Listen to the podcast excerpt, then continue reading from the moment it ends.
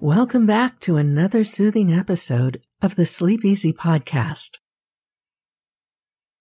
Whether you're a returning listener or a newcomer, I'm delighted to have you here with me. I'm your host, Elle, and together we're about to embark on a journey of relaxation and tranquility. This isn't your typical podcast that demands your full attention. No, this is the kind of podcast you turn to when the world is winding down and you're seeking solace in the embrace of a peaceful slumber. In those quiet moments at the end of the day, as your head hits the pillow, your mind might start to wander. The thoughts that arise can be like pesky fireflies, flickering in the darkness and keeping you from the rest you deserve. Maybe you're replaying conversations, composing mental to do lists, or fretting about matters that you can't control at this very moment. That's where I come in. My mission is to be the gentle whisper that guides your thoughts away from the stresses of the day. I'll be the white noise that envelops you, gradually leading you into a state of calmness that paves the way for a peaceful night's sleep. Before we delve into tonight's soothing content, take a moment to subscribe for notifications and follow the Sleep Easy podcast. While my goal is to help you drift into slumber, I also hope you'll return for more episodes and perhaps share this experience with your friends. New episodes are released every Thursday, and many of our listeners have found comfort in queuing up a few episodes to ensure they have a restful reserve whenever sleep seems elusive. For additional insights and special offers from our sponsors, visit the sleepeasypodcast.com. It's not just a website. It's a place where you can reach out to me and share your ideas for upcoming episodes. Your input is invaluable as we strive to create content that caters to your relaxation needs. Let's take a moment to discover some fascinating tidbits about Bertrand Russell, the author of tonight's essay. Bertrand Russell was a polymath whose intellectual prowess spanned a myriad of fields. Born in 1872, Russell was not only a philosopher, but also a mathematician, logician, social critic, and political activist. His thirst for knowledge led him to make groundbreaking contributions to philosophy, particularly in the areas of logic and the philosophy of language. Beyond his academic pursuits, Russell was known for his advocacy of pacifism and his outspoken views on social justice issues. Russell's writing was characterized by its clarity and accessibility, making complex philosophical concepts accessible to a wider audience. Now, as you nestle into a comfortable space, envision the calming words of Bertrand Russell gently guiding you through the landscapes of thought. The essay, Knowledge by Acquaintance, and knowledge by description comes from a paper read before the Aristotelian Society and published in their proceedings for 1910 to 1911. It invites you to explore the nature of knowledge itself, all while embracing the tranquility that our podcast provides. So, let the soothing tones of my voice and the profound wisdom of Russell's words create the perfect atmosphere for a perfect night's rest. Close your eyes, breathe deeply, and let the journey begin. Knowledge by acquaintance and knowledge by description. The object of the following paper is to consider what it is that we know in cases where we know propositions about the so and so without knowing who or what the so and so is. For example, I know that the candidate who gets the most votes will be elected, though I do not know who is the candidate who will get most votes. The problem I wish to consider is what do we know in these cases where the subject is merely described? I've considered this problem elsewhere from a purely logical point of view. But in what follows, I wish to consider the question in relation to theory of knowledge as well as in relation to logic.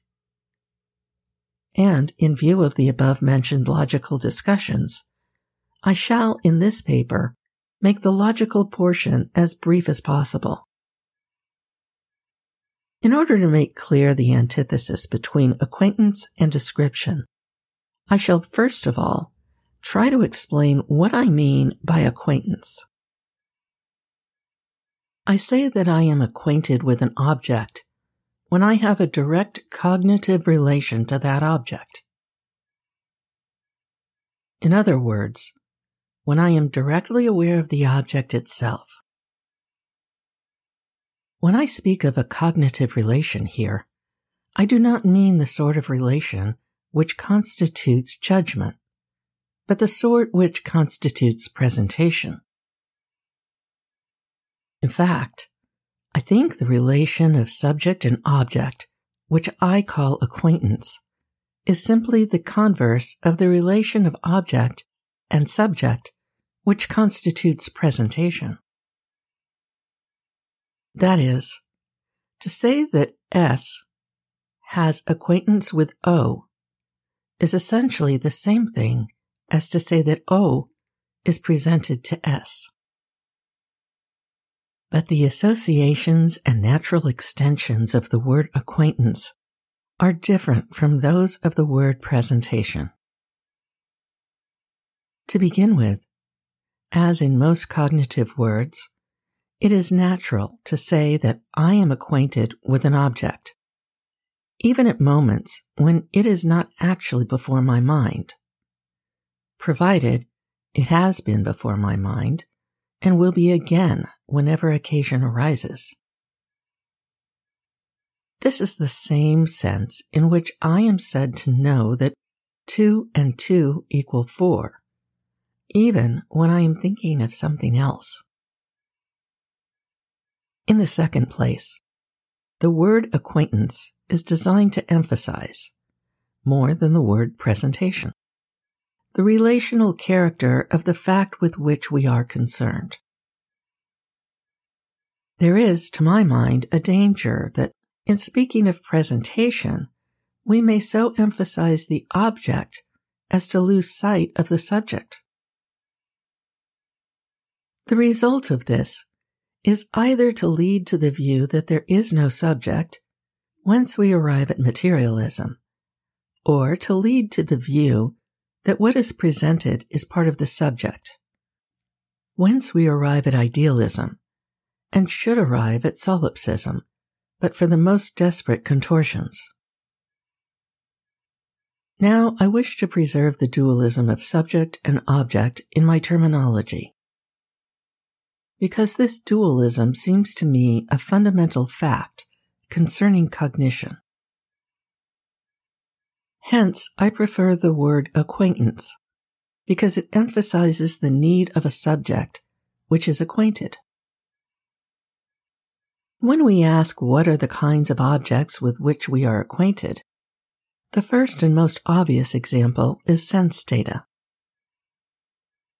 When I see a color, or hear a noise, I have direct acquaintance with the color or the noise.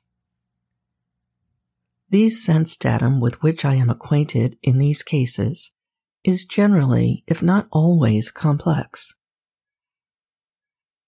This is particularly obvious in the case of sight. I do not mean, of course, merely that the supposed physical object is complex, but that the direct sensible object is complex and contains parts with spatial relations. Whether it is possible to be aware of a complex without being aware of its constituents is not an easy question. But on the whole, it would seem that there is no reason why it should not be possible. This question arises in an acute form in connection with self consciousness, which we must now briefly consider. In introspection, we seem to be immediately aware of varying complexes, consisting of objects in various cognitive and conative relations to ourselves. When I see the sun, it often happens that I am aware of my seeing the sun. In addition to being aware of the sun, and when I desire food, it often happens that I am aware of my desire for food. But it is hard to discover any state of mind in which I am aware of myself alone, as opposed to a complex of which I am a constituent. The question of the nature of self consciousness is too large and too slightly connected with our subject to be argued at length here. It is difficult, but probably not impossible, to account for plain facts if we assume that we do not have acquaintance with ourselves. It is plain that we are not only acquainted with the complex self acquainted with A, but we also know the proposition, I am acquainted with A. Now, here the complex has been analyzed. And if I does not stand for something which is a direct object of acquaintance, we shall have to suppose that I is something known by description. If we wish to maintain the view that there is no acquaintance with self, we might argue as follows. We are acquainted with acquaintance, and we know that it is a relation. Also, we are acquainted with a complex in which we perceive that acquaintance is the relating relation. Hence, we know that this complex must have a constituent, which is that which is acquainted. In other words, must have a subject term as well as an object term. This subject term we define as I. Thus, I means the subject term in awarenesses of which I am aware. But as a definition, this cannot be regarded as a happy effort. It would seem necessary, therefore, either to suppose that I am acquainted with myself, and that I, therefore, requires no definition, being merely the proper name of a certain object or to find some other analysis of self consciousness. Thus, self consciousness cannot be regarded as throwing light on the question whether we can know a complex without knowing its constituents. This question, however, is not important for our present purposes, and I shall therefore not discuss it further. The awarenesses we have considered so far have all been awarenesses of particular existents and might all, in a large sense, be called sense data. For, from the point of view of theory of knowledge, introspective knowledge is exactly on a level with knowledge derived from sight or hearing. But, in addition to awareness of the above kind of objects, which may be called awareness of particulars, we have also, though not quite in the same sense, what may be called awareness of universals. Awareness of universals is called conceiving. And a universal of which we are aware is called a concept. Not only are we aware of particular yellows, but if we have seen a sufficient number of yellows and have sufficient intelligence, we are aware of the universal yellow. This universal is the subject in such judgments as yellow differs from blue, or yellow resembles blue less than green does. And the universal yellow is the predicate in such judgments as this is yellow, where this is a particular sense datum. And universal relations, too, are objects of awarenesses up and down, before and after, resemblance, desire, awareness itself, and so on, would seem to be all of them objects of which we can be aware. In regard to relations, it might be urged that we are never aware of the universal relation itself, but only complexes in which it is a constituent. For example, it may be said that we do not know directly such a relation as before. Though we understand such a proposition as this is before that, and may be directly aware of such a complex as this being before that.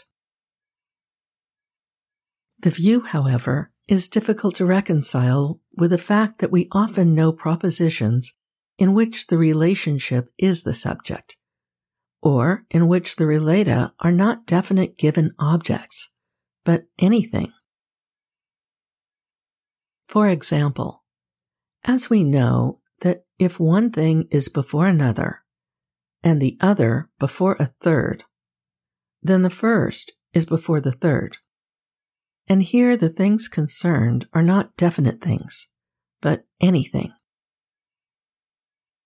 It is hard to see how we could know such a fact about before unless we were acquainted with before, and not merely with actual particular cases of one given object being before another given object. And more directly, a judgment such as this is before that, where this judgment is derived from awareness of a complex, constitutes an analysis, and we should not understand the analysis if we were not acquainted with the meaning of the terms employed. Thus, we must suppose that we are acquainted with the meaning of before, and not merely with instances of it.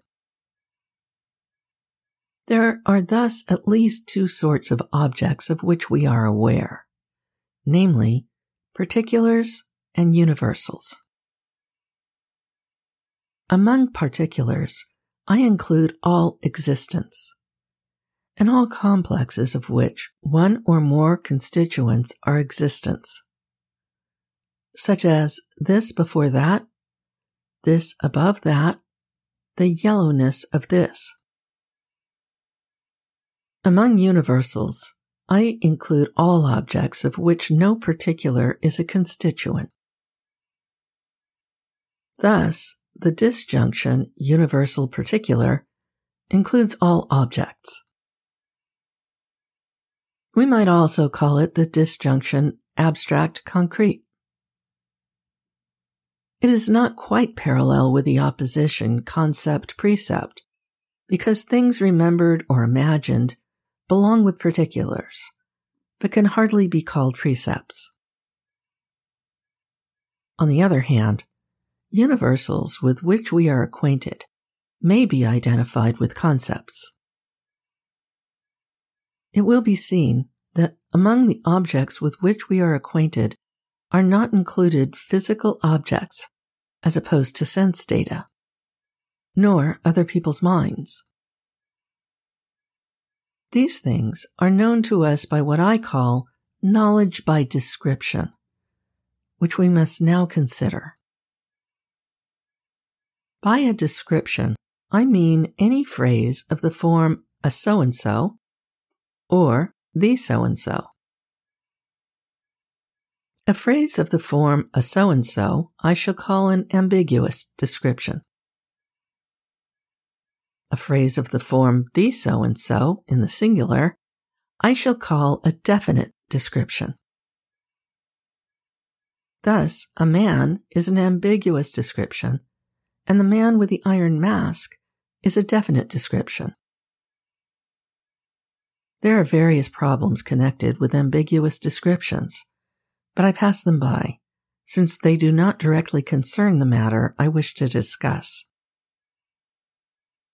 What I wish to discuss is the nature of our knowledge concerning objects in cases where we know that there is an object answering to a definite description, though we are not acquainted with any such object.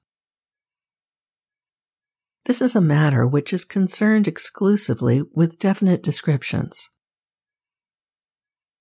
I shall, therefore, in the sequel, speak simply of descriptions when I mean definite descriptions.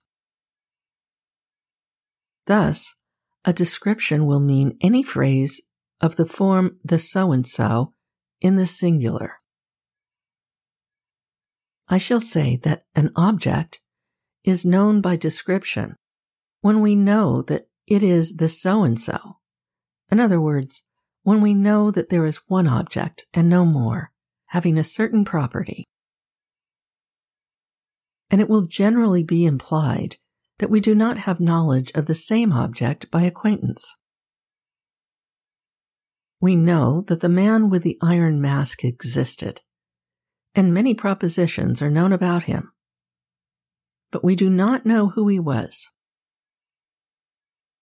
We know that the candidate who gets the most votes will be elected. And in this case, we are very likely also acquainted, in the only sense in which one can be acquainted with someone else, with the man who is, in fact, the candidate who will get the most votes. But we do not know which of the candidates he is. In other words, we do not know any proposition of the form A is the candidate who will get most votes, where A is one of the candidates by name. We shall say that we have merely descriptive knowledge of the so and so when, although we know that the so and so exists, and although we may possibly be acquainted with the object which is in fact, the so and so. Yet we do not know any proposition A is the so and so, where A is something with which we are acquainted. When we say the so and so exists, we mean that there is just one object which is the so and so. The proposition A is the so and so means that a has the property so and so, and nothing else has. Sir Joseph Larmor is the Unionist candidate.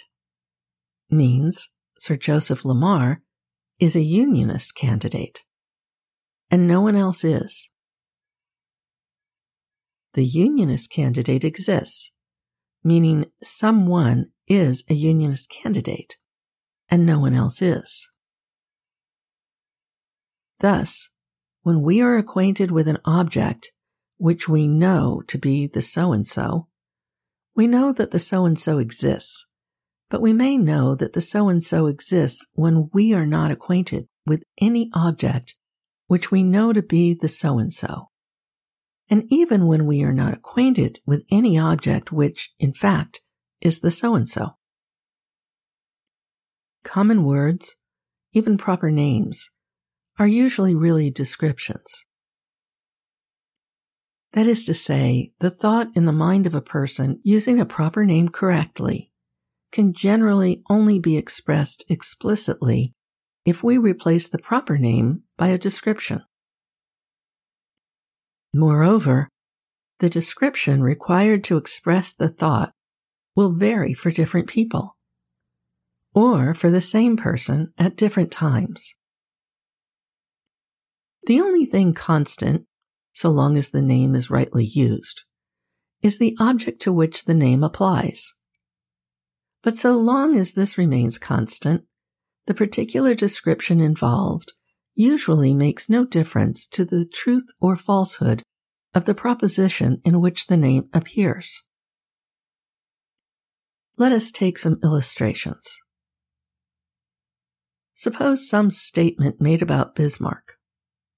Assuming that there is such a thing as direct acquaintance with oneself, Bismarck himself might have used his name directly to designate the particular person with whom he was acquainted. In this case, if he made a judgment about himself, he might be a constituent of the judgment. Here, the proper name has the direct use which it always wishes to have, as simply standing for a certain object, and not for a description of the object. But if a person who knew Bismarck made a judgment about him, the case is different.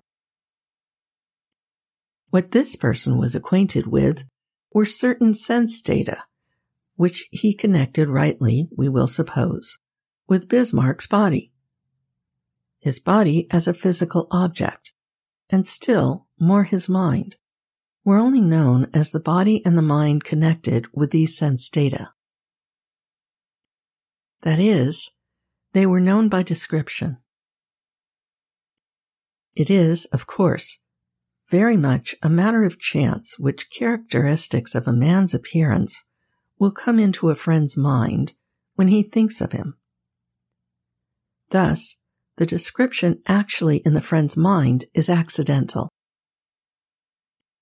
The essential point is that he knows that the various descriptions all apply to the same entity, in spite of not being acquainted with the entity in question. When we, who did not know Bismarck, make a judgment about him, the description in our minds will probably be some more or less vague mass of historical knowledge. Far more, in most cases, than is required to identify him. But, for the sake of illustration, let us assume that we think of him as the first Chancellor of the German Empire. Here, all the words are abstract except German. The word German will again have different meanings for different people. To some, it will recall travels in Germany. To some, the look of Germany on the map, and so on. But if we are to obtain description which we know to be applicable we shall be compelled at some point to bring in a reference to a particular with which we are acquainted.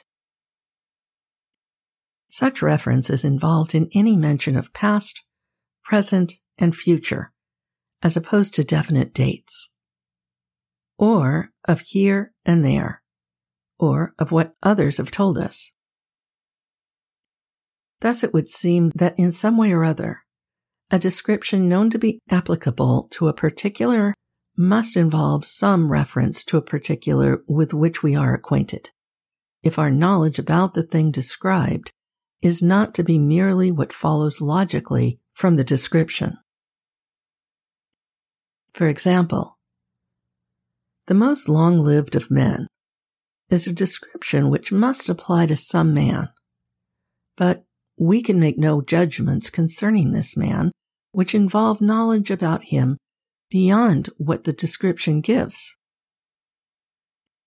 If, however, we say, the first chancellor of the German Empire was an astute diplomatist, we can only be assured of the truth of our judgment in virtue of something with which we are acquainted, usually a testimony heard or read. Considered psychologically, apart from the information we convey to others, apart from the fact about the actual Bismarck, which gives importance to our judgment, the thought we really have contains the one or more particulars involved, and otherwise consists wholly of concepts.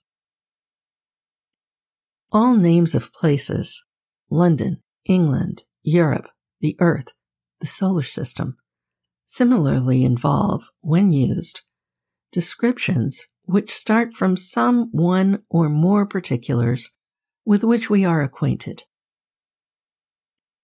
I suspect that even the universe, as considered by metaphysics, involves such a connection with particulars. In logic, on the contrary, where we are concerned not merely with what does exist, but with whatever might or could be, no reference to actual particulars is involved. It would seem that when we make a statement about something only known by description, we often tend to make our statement not in the form involving the description, but about the actual thing described. That is to say, when we say anything about Bismarck, we should like, if we could, to make the judgment which Bismarck alone can make, namely, the judgment of which he himself is a constituent.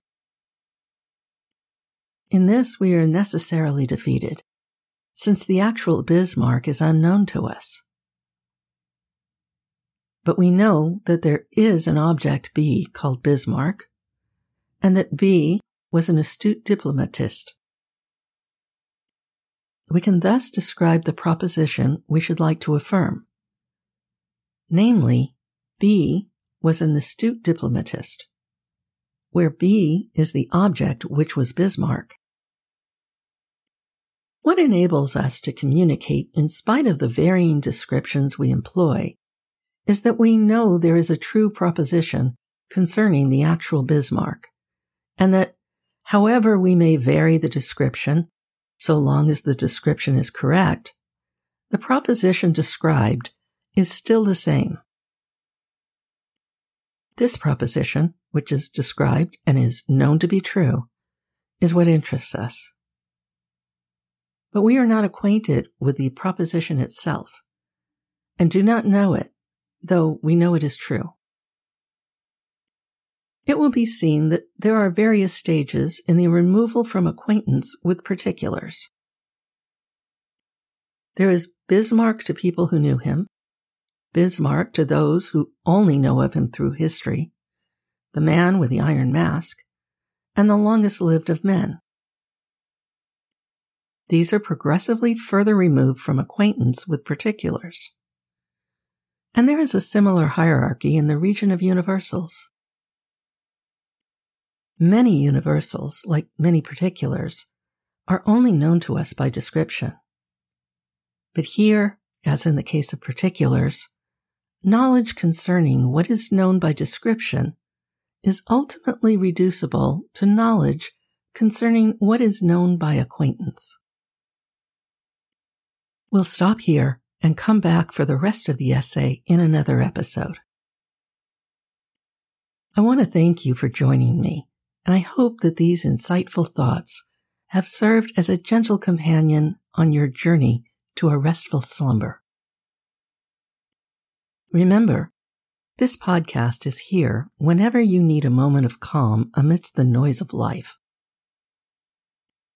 If you found solace in tonight's episode, consider subscribing for notifications and following the Sleep Easy podcast. Feel free to share this soothing experience with your friends and loved ones who might also benefit from a tranquil escape.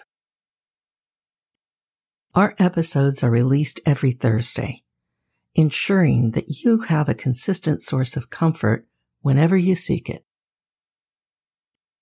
And for those nights when sleep seems elusive, I'll be here, ready to accompany you on your quest for serenity. If you have thoughts, suggestions, or simply want to connect, visit the sleepeasypodcast.com. Your feedback is invaluable as we continue to craft content tailored to your relaxation needs. Good night.